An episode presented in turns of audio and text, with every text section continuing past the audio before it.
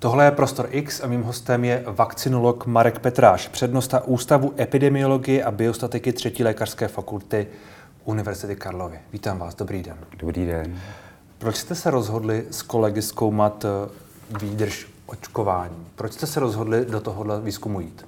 Já myslím, že obecně, když se zavádí očkování a je hmm. to v této podobě, kterou vlastně dneska poznáváme, nebo v rámci pandemie, tak eh, to nebyl jenom náš nápad eh, těch publikací toho, nebo těch studií hmm. tohoto typu. V každé zemi vznikla celá řada a jako jedni z prvních byli Izraelci, protože hmm. oni dosáhli poměrně rychlé proočkovanosti.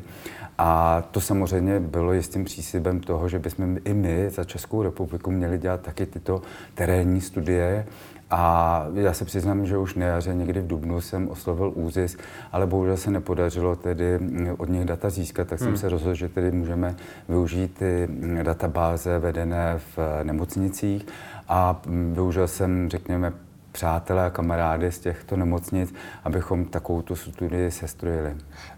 Ten hlavní závěr tedy je, že imunita po očkování opadává poměrně rychle, nebo rychleji, než se úplně původně čekalo. Tady já bych neřekl úplně imunita, ale ochrana. Protilátky. Hodnota tom... protilátek, to bylo, omlouvám se. Ne, my jsme protilátky neměřili. My mm. jsme měřili, kolik jedinců, kteří byli očkovaní, onemocněli, mm. respektive měli potvrzený PCR, potvrzený uh, potvrzené onemocnění a kolik jedinců, kteří nebyli očkovaní, také onemocněni nebo měli jinými slovy rovněž potvrzený PCR test pozitivitu. Mm-hmm. A tady tím vlastně dokazujeme, jak moc, jaký je dopad toho očkování v běžné populaci. To znamená ne tak dokonale jako v těch klinických studiích, kde si přece jenom vyberete jednotlivé mm, pacienty nebo subjekty a sledujete je. Tady to je v podstatě jako v reálu, to znamená nějakým způsobem ten život běží a my ho de facto jenom pozorujeme v rámci sezbíraných dat a hodnotíme. A ten závěr, to hodnocení tedy je jaké? Eh, dá se jednoduše říct, že skutečně očkování tou vakcínou od společnosti Pfizer je, hm, poskytuje relativně vysokou ochranu, ale co se ukázalo, je tato ochrana časově limitovaná. Hmm. Eh, zejména po tom třetím, někde kolem toho čtvrtého měsíce se to tak začíná lámat a klesá a v těch posledních eh, měsících, které jsme my mohli tedy hodnotit, to znamená v tom letním období, tam dokonce tedy dosahoval někde kolem 60 Hmm. A to vycházelo z toho, z toho pozorování, čili vy jste zjišťovali, že okolo čtvrtého, pátého a tak dále hmm. měsíce hmm. ti lidé byli víc pozitivní a, a tak dále. Eh, že ten počet pozitivních Rostl. ve skupině očkovaných najednou se začal přibližovat stejnému počtu hmm. jedinců, kteří nebyli očkovaní. Mm-hmm. Takže tady najednou dochází k tomu efektu ztráty, ubývání ochrany. A jaké je proto vysvětlení? No, eh, vzhledem k tomu, že když jsem to tedy, řekněme, zpracovával v tom letním období, tak jsem se zděsil, že to tedy vlastně je něco jako mm, třeba špatně, protože vždycky hledáte chybu u sebe, ale v těch letních měsících začaly vycházet publikace na toto téma také hmm. a ty potvrzovaly to, co jsme zjistili v, v tom letním období, že skutečně ta ochrana ubývá. Vy jste říkal, zděsil jste se, čili hmm. je to podle vás až takhle jako eh, děsivá zpráva, eh, nebo je to hodně špatná zpráva? No, já se přiznám, že... V té době to tak eh, vypadalo. Hlavně tyto messenger RNA vakcíny byly prezentovány jako ultramoderní s výsledkem, který, jestli si vzpomenete, listopad eh, nebo konec října 2020, hmm. Eh, všichni byli překvapení, jaký jsou výsledky účinnostní, eh, dosahující až 95%, takže to vypadalo, že je všechno sluncem zalitý a že když to takto budeme se očkovat, takže skutečně bude stačit první dvě dávky a de facto máme po pandemii. A jsem si říkal, že někdy samozřejmě v rámci klinického hodnocení může dojít k jistému zkreslení, eh, že tam bude určitá odlišnost tedy od eh, té reality, ale že ta realita se posune tak eh, odlišně, že se najednou ten výsledek ukáže mm, tak odlišný od těch původních mm, zpráv, tak to jsem nečekal. Ale jak se posledně ukázalo i někde kolem srpna, i sám výrobce Pfizer hmm. publikoval nebo zveřejnil výsledky svého dlouhodobého sledování hmm. v rámci klinického hodnocení a tím výsledkům se také dostal. Bude to podobně tedy i s tou třetí dávkou, protože tam uh, teď budu citovat izraelského premiéra, který řekl, čtvrtá dávka, dokonce už mluví o čtvrté dávce, čtvrtá dávka vakcíny proti covidu vede u očkovaného týden od podání k pětinásobnému navýšení hladiny protilátek. To vysoké navýšení je tam i po té třetí dávce, ale tedy dá se čekat, že to bude znovu padat a že znovu po několika měsících budeme tam, kde někde, kde to bude pro, pro vás možná děsivé. Mm-hmm. No, byl bych tady obezřetný. My tady hodnotíme dvě věci navzájem. Mm. Jedna věc je ubývání ochrany v případě mm, toho původního stavu, to znamená cirkulace těch variant, na které ta vakcína byla konstruovaná. A na druhé straně přicházejí nové varianty, vůči kterým toto očkování původně nebylo, no, principálně nebylo konstruováno. Takže tady se tyto dva jevy potkávají a tím pádem ta účinnost eh, může vypadat ehm, takto nepříznivě. Hmm. Eh, ta nepřízeň se možná skutečně prohlubuje novými variantami, jak se ostatně ukazuje eh, Omikron, který mm, tentokrát zmutoval oproti těm předešlým ze značné části a nabízí se skutečně možnost, že bude jakoby unikat, hmm. unikat té příslušné ochraně. Vše tady asi zapotřebí říct, o čem se moc nemluví, že mm, eh, stávající fungování tohoto očkování, těchto vakcín je založeno na principu skřížené ochrany. Hmm. To znamená, my primárně víme, že získaná ochrana není směřovaná vůči těmto novým variantám, ale že jistá část, a teď se vrátíme k imunitě a protilátkám a buněčné imunitě, je schopná Eh, nějakým způsobem bojovat také i vůči těm novým variantám, ale jak už vyplývá z názvu, ta, ta síla není stejná hmm. jako vůči těm původním koronavirům. Hmm. A čím více ty varianty odchylují od těch původních, tím víc, eh, nebo tím slávne ta skřížená ochrana. Hmm. Eh, domnívám, nebo domnívali jsme se podle modelů z minula, že skřížená ochrana může třeba se trvávat rok, dva, tři, někdy až čtyři roky. A tady je to překvapivé, že to vlastně trvalo řekněme tři, čtyři měsíce a už byl vidět tedy ten e, zesilující propad. Čili tenhle ten propad se týká i té skřížené ochrany, jestli to chápu správně? Já, by, já bych řekl, že tady možná v obě dvě. Hmm. E, Ale to nevíte úplně přesně. Ne, protože jistý Jistý problém nebo úskalí je to, že tato ultramoderní vakcína je založena na principu, který se do této doby nepoužíval. Čili hmm.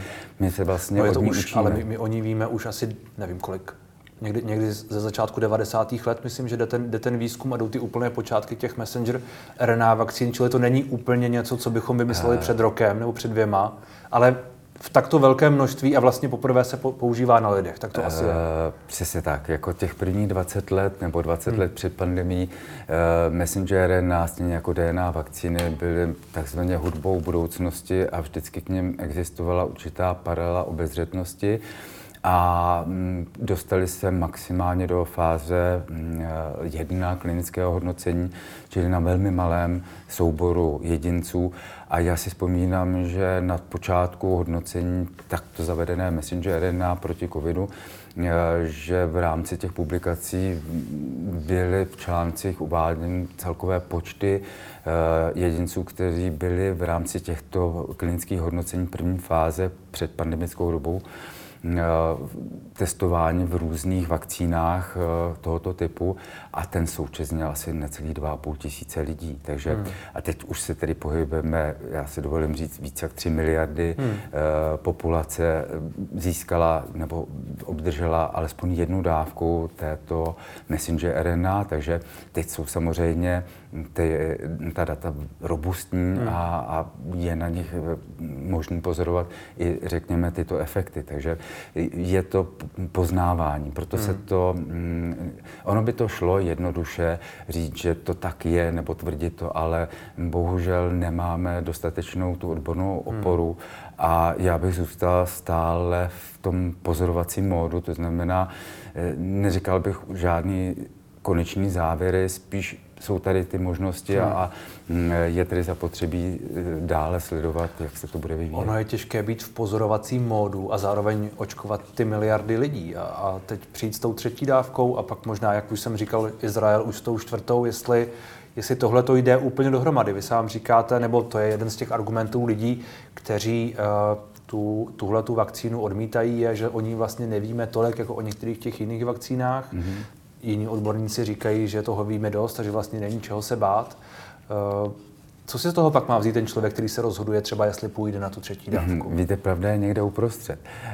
Uh, my, dneska, my, my dneska skutečně o messenger RNA vakcínách víme let kdy víc, než o těch tradičních, ale hmm. bohužel všechno toto hodnocení je za několik málo měsíců nám schází ten dlouhodobý efekt. A proto, bych, proto nemůžu říct nic jiného, než musíme stále pozorovat a hmm. uh, velmi pečlivě vyhodnocovat. A myslím si, že jsme i svědky toho, jak hmm. se k tomu staví Izrael, protože rozhodnutí pro čtvrtou dávku jim chvíli trvalo, než se tedy pro ní definitivně rozhodli. A víte, že tentokrát tu čtvrtou dávku ne, nenasměřovali zatím na celou populaci, hmm. ale na tu nejrizikovější nebo nejohroženější. Takže jedou s tím stylem jisté opatrnosti přeci jenom ten počet dávek eh, daného očkování se pomalu jistě vyčerpává. My hmm. umíme z minulosti eh, jedna, dvě, tři, případně čtyři dávky v nějakém relativně krátkém sledu. No ale pátá už není modelově známa a hmm. e, proto je zapotřebí trošku víc o tom asi přemýšlet a tak to uvažovat. Vy jste říkal, že bychom měli s vakcínami šetřit, což je, to jste řekl v Českém mm-hmm. rozhlasu včera. Proč šetřit? No, protože náš imunitní systém, eh, tady nemůžu říct, že ho zatěžujeme, ale on se přizpůsobuje a máli eh, přebytek tohoto informačního podnětu, což hmm. představují vakcíny, pak samozřejmě on si najde určitý způsoby mechanismu, kdy se jim jakoby brání, protože on je nevyhodnocuje, že je potřebuje. My jenom to tak vnímáme. Vemte si, že mm, v rámci třeba zavádění standardního očkování, tak to běží po různých věkových skupinách a běží to velmi pomalu, tak aby jsme vždycky zhodnotili, jestli je to dostatečné dvě, tři dávky, možná čtyři dávky a potom se přistoupí třeba na jinou věkovou skupinu. Hmm. A běží to v nějakém uh, takovém standardním režimu. Uh, samozřejmě jsme v době pandemie a mm, koronavirus nespí, takže a nikdo už nechceme žít uh, v tom lockdownu a v těch omezení, takže mm, je tady určitá snaha ty věci nebo to rozhodování uspíšit. Mm, tomu lze rozumět ale na druhou stranu je zapotřebí si také uvědomit, že eh, tím, že budeme mít více dodávek, více hmm. nebo větší počet dávek, neznamená, že mm, eh, překonáme tuto situaci. Dá se očekávat, že například pět dávek, což je mm-hmm. asi teoreticky možné, pokud už je to čtvrtá, tak logicky se to asi nabízí, že třeba pro ty kriticky ohrožené v Izraeli pátá dávka někdy za půl roku možná bude na stole.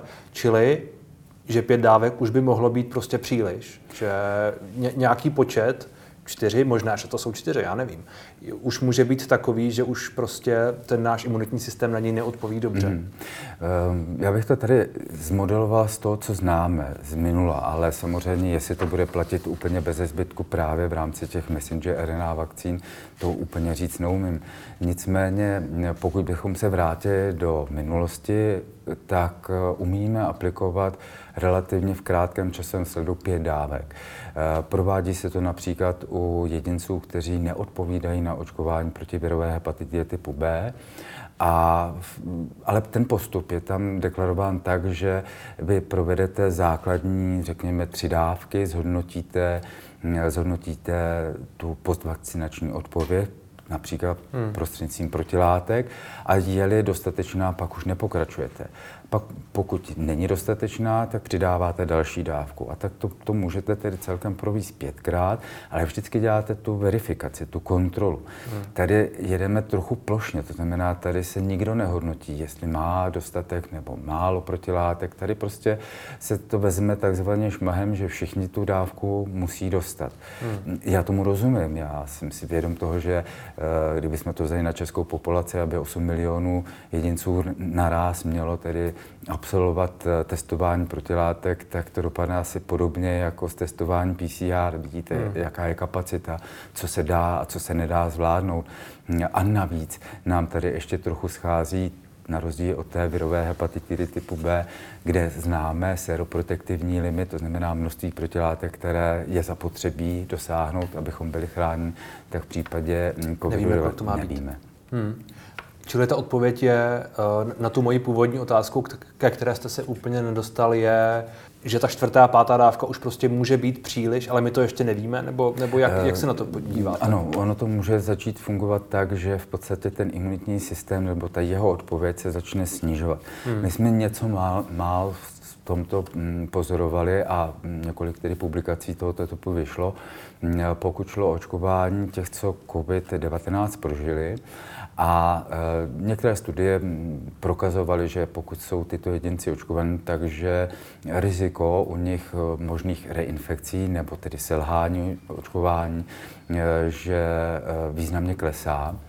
Ale na druhé straně, e, řekněme, ty serologické nebo ty imunologické metody, které hodnotily kvalitu hmm. té postvakcinační odpovědi u těchto jedinců, e, naznačovaly, že jedna dávka je ještě rozumná, to znamená nezhoršovala tu kvalitu, nějakým způsobem zesílila, posílila, to vypadalo optimálně, ale ta druhá dávka naopak vedla k tomu, že eh, kvalita těch protilátek, eh, jejich síla, ono se tomu odborně říká avidita, ale to můžeme vynechat, síla hmm. těchto protilátek, že začala klesat. Mm-hmm. Ukázalo se, že začal klesat počet buněk, který produkují tyto protilátky. A to jsou všechno předzvěsti toho, že je to nadbytečné očkování.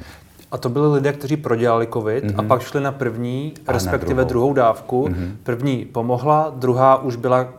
Začala být kontraproduktivní. Začala být kontraproduktivní. Uh, no ale tuhle zkušenost má z mé zkušenosti hodně lidí, respektive tento model fungování, že uh, prodělali nějakým způsobem COVID a pak šli na obě dávky toho očkování. Bohužel takhle to bylo deklarované, a možná, že ale, mají být očkováni. A možná se tím uškodili. A možná se tím trochu uškodili. Jak tedy pak ale obecně plošně přistupovat k tomu očkování, pokud toho vlastně tolik nevíme? Uh, Nebo pokud toho tolik zjišťujeme v průběhu. No, uh, takhle, ty informace samozřejmě jsou velmi já, si, já, já ještě doplním hmm. tu otázku, protože to, co já říkám, tedy prodělat uh, COVID a pak jít na ty dvě hmm. dávky očkování, to tu je ještě teď doporučováno mnoha odborníky jako nejlepší možná cesta k získání ochrany, jako úplně zlatý, zlatý standard, hmm. prostě to, to nejlepší možné, co může člověk mít, je prodělaný COVID a dvě, ideálně tři dávky očkování.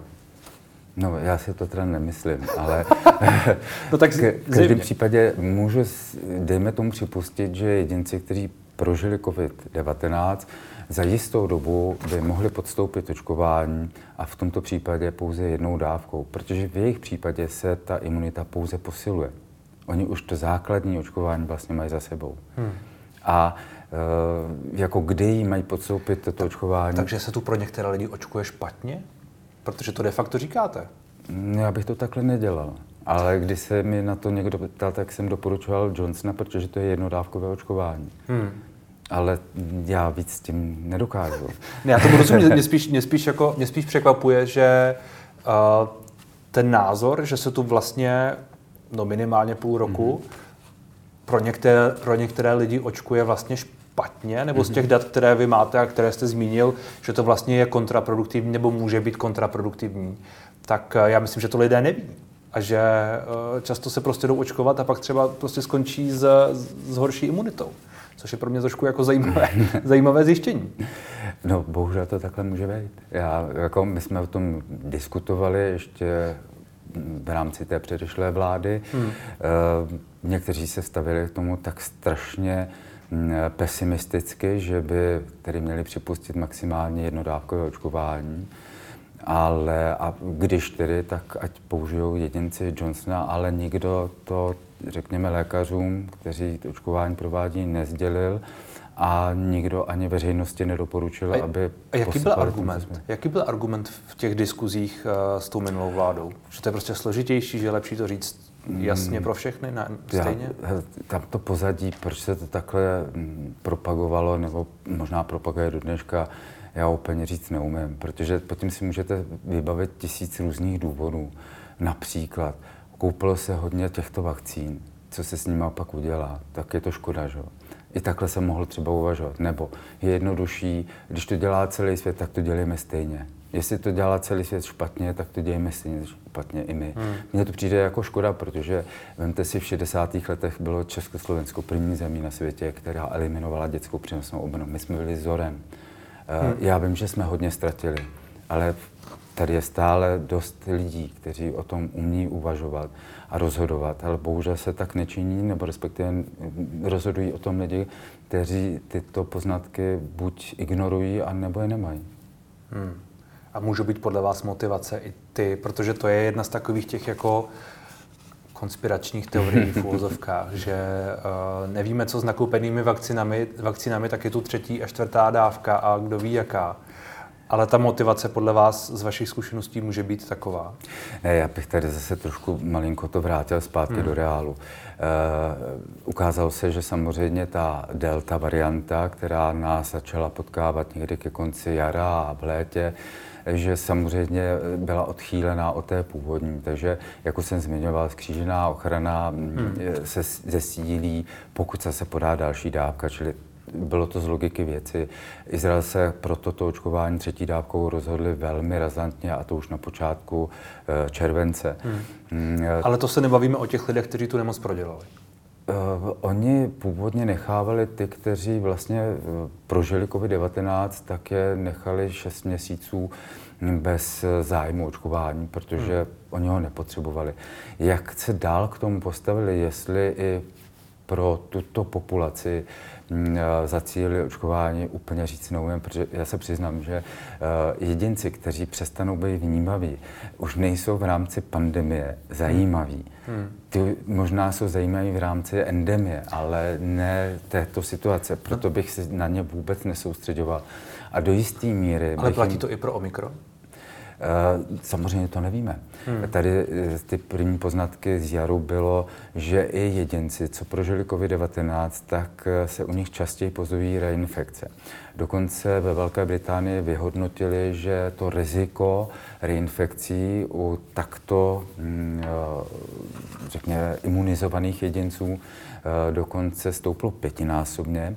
Ovšem, kdybychom to hodnotili trochu číselně, tak eh, reinfekce dosahují, říkám to z hlavy, takže ne úplně přesně, ale zhruba někde kolem 0,1% Když ho zpětinásobíme, tak je riziko reinfekcí sice pětinásobně stoupne, ale bude to 0,5 hmm.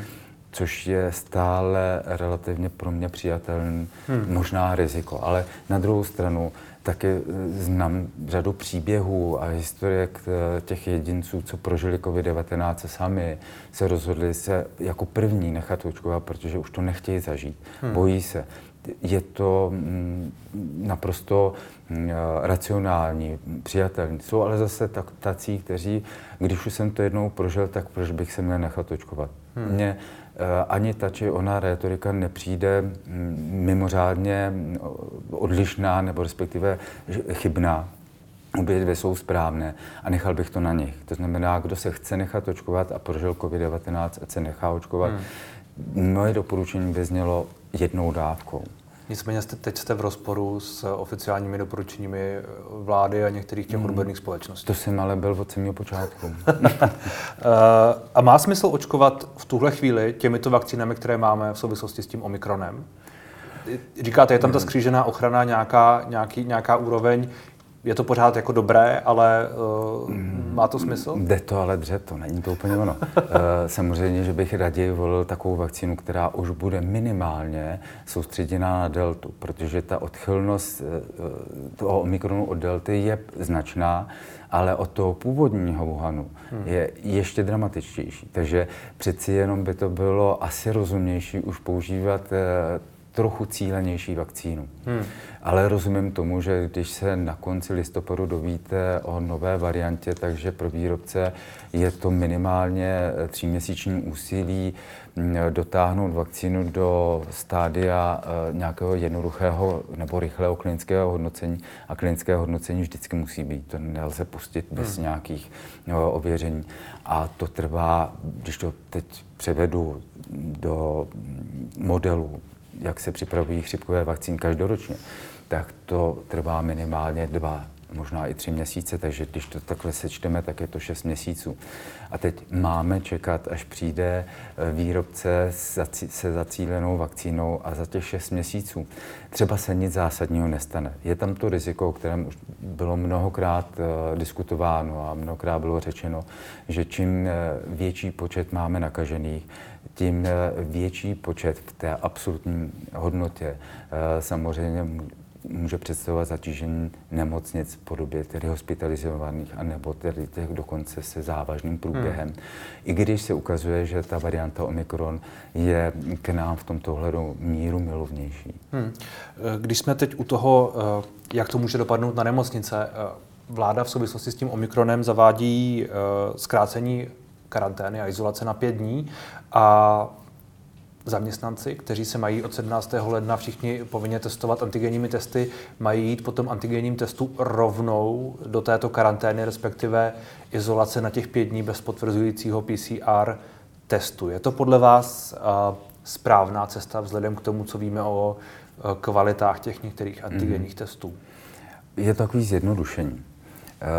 Může se ovšem toto odrazit také v těch statistikách, protože do statistik nejsou zahrnutý případy jinak potvrzený než PCR testem. Já, já myslím, že ještě vás doplním. Mm-hmm. A pan ministr Válek na té tiskové konferenci říkal, že by to všechno mělo být státu hlášeno, tedy zaměstnavatel by to měl hlásit. I ty, které nebudou potvrzeny, asi tedy jinudy, ne tím stejným systémem, ale nějakým asi mm-hmm. mailem na hygienu, nevím, prostě by to měl hlásit. Čili nějaká představa asi bude, jak moc přesná, jak moc pravdivá, to je vždycky otázka. Mm-hmm. Tady se tedy bohužel pan ministr Válek je v rozporu se, se základy a principy surveillance, kterou provádíme, to je vlastně metodika mm, kontinuálního hlášení. Hmm. A v rámci tohoto hlášení žádný zaměstnavatel nefiguruje. To může být hlášeno jenom prostřednictvím tedy lékařů hmm. a laboratoří. Hmm. A jestliže z tohoto procesu vynecháte, pak eh, by musel asi pravděpodobně udělat speciální zákon nebo vyhlášku, která by upravovala hmm. pravidla surveillance. Hmm. A to zatím se obávám, že asi tak nebylo možná v tomto ohledu domyšleno. A nebo to může být jenom něco takového jakoby neoficiálnějšího. Dobře, neofi- že, že, že budou nějaká oficiální data potvrzené PCR testy mm-hmm. a pak vedle toho nějaká statistika, která bude říkat, tohle nám nahlásili zaměstnavatele, je tu dalších. A jak kolik. to působí důvěryhodně? Hmm. Uh, asi vždycky zůstanete u dat, které budou s průkazem PCR, a to, co je někde vedle hlášeno, ostatně i dneska jsou hlášení antigenními testy, ale nepovažují se za věrohodná. Hmm. Takže zůstanou někde na, na okraji a budou se hodnotit. Možná, že to je pravda, možná, že to taky pravda hmm. není. Jestli to bude v tzv. klasifikaci pravděpodobných nebo jenom možných, ale bohužel do tohoto systému surveillance nepatří ani možný a jenom vzácně pravděpodobný případy. Hmm.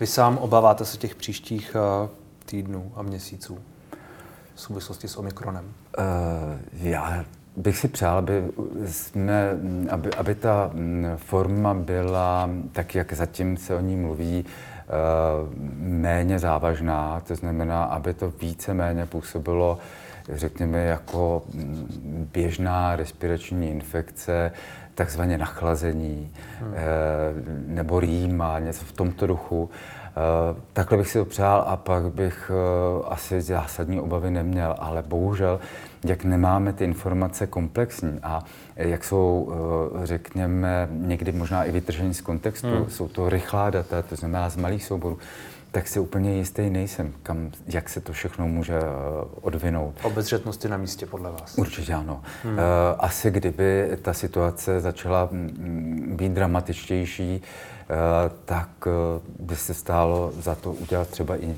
na nějakou přechodnou dobu nějaká dílčí opatření, která víme, že zaberou. Hmm. Myslíte, bavíte se o nějakém jako polo-lockdownu, řekněme? Něco takového. Nějaké, nějaké větší omezení života, že by mohlo být... Uh... Ale limitovaně, ne jako, že to zavřeme na furt. Je to prostě na to, aby, kdyby se ta situace nějakým způsobem přestala být kontrolovatelná. Hmm. Hmm. Vy jste uh, mluvil opakovaně o tom, jak se ten koronavirus mění na člověku bližší, řekněme, jak se adaptuje na mhm. člověka, mm-hmm. kde, kde na té cestě od toho úplně původního, který vlastně nebyl na člověka adaptován prakticky vůbec, v tuhle chvíli jsme v souvislosti s tím Omikronem. No ale tady bych možná začal s trošku větší historie, protože hmm. první SARS, kov, ale jakoby jednička, byla zaznamenána v roce 2002. A ta se trvala pouze jeden rok, ale bylo to v období takzvané nízké mobility obyvatelstva. Uh, jednalo se, dejme tomu, si můžeme dovolit říct o lokální epidemii, konkrétně tedy v Číně, a tehdejší obyvatelstvo, no, tehdy místní obyvatele zdaleka tolik necestovali jako o 20 let později a také Čína nebyla v takovém kurzu, jako je o 20 let později. Tím pádem se ten původní SARS dramaticky nerozšířil. Ovšem tenkrát, i když postih asi 8,5 tisíce jedinců, tak eh, dosahovala smrtnost eh, toho původního eh, SARSu dosahovala kolem 9,5%, hmm. řekněme necelých 10%. Což když si vezmete, že každý desátý umírá, tak kdybychom to přenesli do dnešní nebo do toho COVID-19, který jsme poznali z kraje roku 2020, tak si umíte z toho vypočítat, o jaký počet zemřelých by se jednalo. Hmm. A přichází tedy ten COVID-19, respektive SARS-CoV-2 na počátku roku 2020 a hodnotíme smrtnost, zpočátku vypadala na nějakých 3-3,5 a jak ta doba šla, tak přesně tento parametr smrtnosti nám přesně vy, vlastně vypovídá o tom, jak ten virus se postupně adaptuje, protože e, ta smrtnost e, dosahovaná v dnešní době už je pod dvou, dvěma procenty. Hmm. To znamená vidět, že o 1,5 procento uh, se snížila smrtnost. A ta se snížila právě v důsledku toho, že ten, tento koronavirus se na lidech adaptuje hmm. a m, mm, aby mohl existovat, protože to je vlastně aktivní částice, aby mohl existovat, tak nás potřebuje. A když hmm. se nad tím zamyslíte, on nemá velký, jako, že by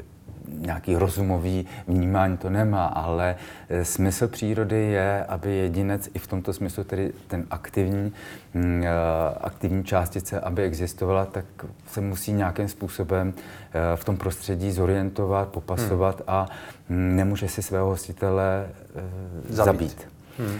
Je pravda, že ještě stále musíme hodnotit ty stávající varianty, že mají tendenci a možnost uh, využít mezidruhového hostitele, to znamená zvíře, čili nejsme zatím jakoby jediný hostitel. Tím pádem ta aktivní částice ještě má možnosti jakýho, jakýsi vyhýbky, uhýbky a ne, dál se znovu adaptovat tedy na zvířatech, což je ovšem ta nejhorší varianta, hmm. protože pokud by tomuto nastalo, nebo toto nastalo, pak uh, a takový koronavirus by se vrátil zpátky na člověka, pak samozřejmě zase udeří s tou plnou svojí palbou toho původního zvířecího koronaviru. Hmm. Ale e, zatím to tedy vypadá v tomto hledu vývoje příznivě. Mm, nakonec i ten Omikron je jakoby prototypem nebo důkazem toho, že se koronavirus snaží eh, na člověku adaptovat a vlastně se zařadit do té čtveřice nebo přiřadit té čtveřici stávajících lidských hmm. koronavirů, které známe z minulosti. Ale zatím to tedy není ten lidský. Typ. Já si myslím, že ještě ne. Že hmm. jako je vidět, že tady ta tendence k tomu je. Mm, určitě bych si přál, aby byl už ten lidský, ale myslím si, že to ještě nějakou chvilku bude trvat. My tu máme nově mít eh, možnost očkování eh, vakcínou Novavax, která je eh, proteinová, je to trochu jiná technologie, respektive hodně jiná technologie než ta messenger, messenger RNA. Je, je to uh, vyzkoušenější, řekněme, i když taky vlastně je tam biotechnologicky vyrobený ten, ten protein, který je mhm. člověku podáván v souvislosti uh, zároveň s tou, s tou látkou, která má nějak stimulovat imunitu, imunitní odpověď. Uh, Tahle vakcína je z vašeho pohledu nadějnější než ta, než ta messenger RNA, o které možná tolik nevíme a jak případně eh, by bylo dobré například ji kombinovat s těmi, mm-hmm. s těmi předchozími vakcínami, jestli by tam mohlo dojít pro lidi, kteří měli například dvě nebo tři mm-hmm. očkování tou Pfizer vakcínou, jestli by bylo dobré zkusit přidat tuhle, která by dodala jiný, jiný impuls tomu organismu? Uh, takhle, samozřejmě je to první vakcína, která se podobá těm vakcínám, které známe z minulosti. Jak už se správně řekl, je to proteinová nebo antigenní vakcína. Mm, eh, je sice připravovaná rekombinantními technikami, hmm. to znamená, že se syntetizuje tento, mm, zase ten, ten specifický protein, ten S-protein, spike protein, myslím si, že už bylo tisíckrát řečeno, takže každý už to zná. A mm, eh, vyrábí se synteticky, ovšem je to, řekněme, biologická syntéza. A e, jinými slovy, očkování touto vakcínou znamená, že buňky imunitního systému si nemusí konstruovat a, a syntetizovat ten hmm. S-protein, ale rovnou ho dostávají. Hmm. Oproti tomu tou messenger RNA vakcínou, kdy dostanete tu informaci, co si má hmm. organismus vyrobit a pak vlastně na to reaguje. Přesně tak. A tady je jeden jakoby krok, který se v rámci mm, očkování messenger RNA jakoby zkrátí. Hmm. Takže jinými slovy, umíme si lépe udělat obrázek o tom, jak takové očkování může fungovat, ale tím samozřejmě netvrdím, že bychom o těchto proteinových či antigenních vakcínách, které přicházejí a budou přicházet, že bychom už o nich věděli všechno. To hmm. samozřejmě ne. E, nicméně takový ty první náznaky tady jsou, že mm, e, tento typ vakcíny má si trvalejší ochranu. Čili hmm. není tam to, co jsme si bavili na počátku, ty, po třech, čtyřech měsících nějaký dramatický úbytek ochrany. E, zatím to tedy naznačují klinická data. Tak to je jedno, jednou z těch příznivých um, informací. Hmm. Uh, nicméně samozřejmě musíme k tomu opět přistupovat jako k vakcíně nové, to znamená, budeme ji opět zase zkoumat, pozorovat, jak se hmm. chová v běžné populaci. Uh, vy jste tady na, naznačili, že jestli bude možné ji kombinovat, tak v rámci toho schvalovacího řízení do příbalové informace výrobce nezařadil možnost kombinace s jinými vakcínami, ale eh, vzhledem k tomu, že o této vakcíně se mluví mnohem déle. Eh, v klinickém hodnocení je mm, více jak přes rok nebo před rokem se zahájilo, takže jsou tady mm, eh, poznatky nebo možnost eh, zkoumání a zkoušení už tady byla i před několika měsíci a skutečně dnes už máme tedy i výsledky mm, publikované studie, hmm. která byla prováděna ve Velké Británii, kde se tedy rozhodli pro posilující očkování volit různé vakcíny. A pro jedince, kteří byli předešle očkovaní buď kombinaci tedy obou dvou dávek vakcíny od AstraZeneca a nebo dvou dávek od eh, společnosti Pfizer.